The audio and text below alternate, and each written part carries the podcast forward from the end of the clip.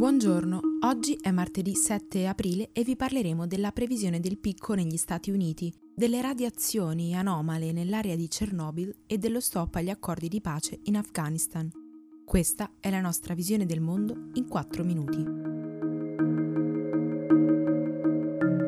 Mentre gli Stati Uniti si avvicinano ai 350.000 contagi, Donald Trump ha annunciato che secondo le previsioni il picco della pandemia arriverà nei prossimi giorni e quindi il bilancio dei positivi e dei decessi è destinato a salire ancora molto. Intanto anche il Giappone si sta preparando a un aumento dei casi, soprattutto a Tokyo, in cui si sono già superati i 1.000 infetti. Il premier giapponese, Shinzo Abe, si è detto pronto a dichiarare lo stato di emergenza che durerà fino al 6 maggio. Contro la pandemia, il governo triplicherà le scorte di Avigan, il controverso farmaco antivirale di cui si è molto sentito parlare anche in Italia. In Cina, invece, sta iniziando gradualmente la post-quarantena.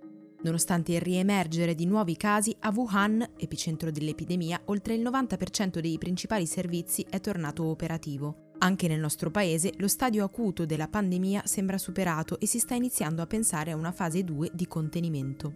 Questa avrebbe l'obiettivo di trovare il giusto equilibrio che ci consenta di convivere con il virus, far ripartire l'economia ed evitare un altro picco di contagi. Sebbene gli ultimi dati facciano ben sperare, è però salito a 87 il numero di medici italiani deceduti a causa della Covid-19. Le autorità ucraine hanno rilevato anomali picchi di radioattività di circa 16 volte superiori rispetto al normale nell'area circostante a quella che un tempo era la centrale nucleare di Chernobyl. Il picco sembra essere la conseguenza di un incendio che nel fine settimana si è propagato per circa 100 ettari di foresta. Un fenomeno che purtroppo non è raro nella regione, dove il 26 aprile del 1986 il reattore numero 4 della centrale di Chernobyl esplose, causando il peggior disastro nucleare della storia. I talebani hanno accusato gli Stati Uniti di aver violato l'accordo di pace di Doha, siglato a febbraio in Qatar senza la presenza del governo afghano. Secondo i miliziani, Washington in queste settimane ha condotto attacchi con droni anche contro i civili e Kabul ha intenzionalmente ritardato la liberazione dei 5.000 talebani in cambio dei 1.000 ufficiali del governo attualmente prigionieri dei ribelli. Gli Stati Uniti, da parte loro, hanno rispedito al mittente qualsiasi accusa. Dopo questo scambio, tuttavia, l'accordo che dovrebbe mettere fine a una guerra quasi ventennale sembra sempre più lontano, anche perché i due leader afghani che si contendono il potere, Ashraf Ghani e Abdullah Abdullah, non sono più vicini a trovare un accordo.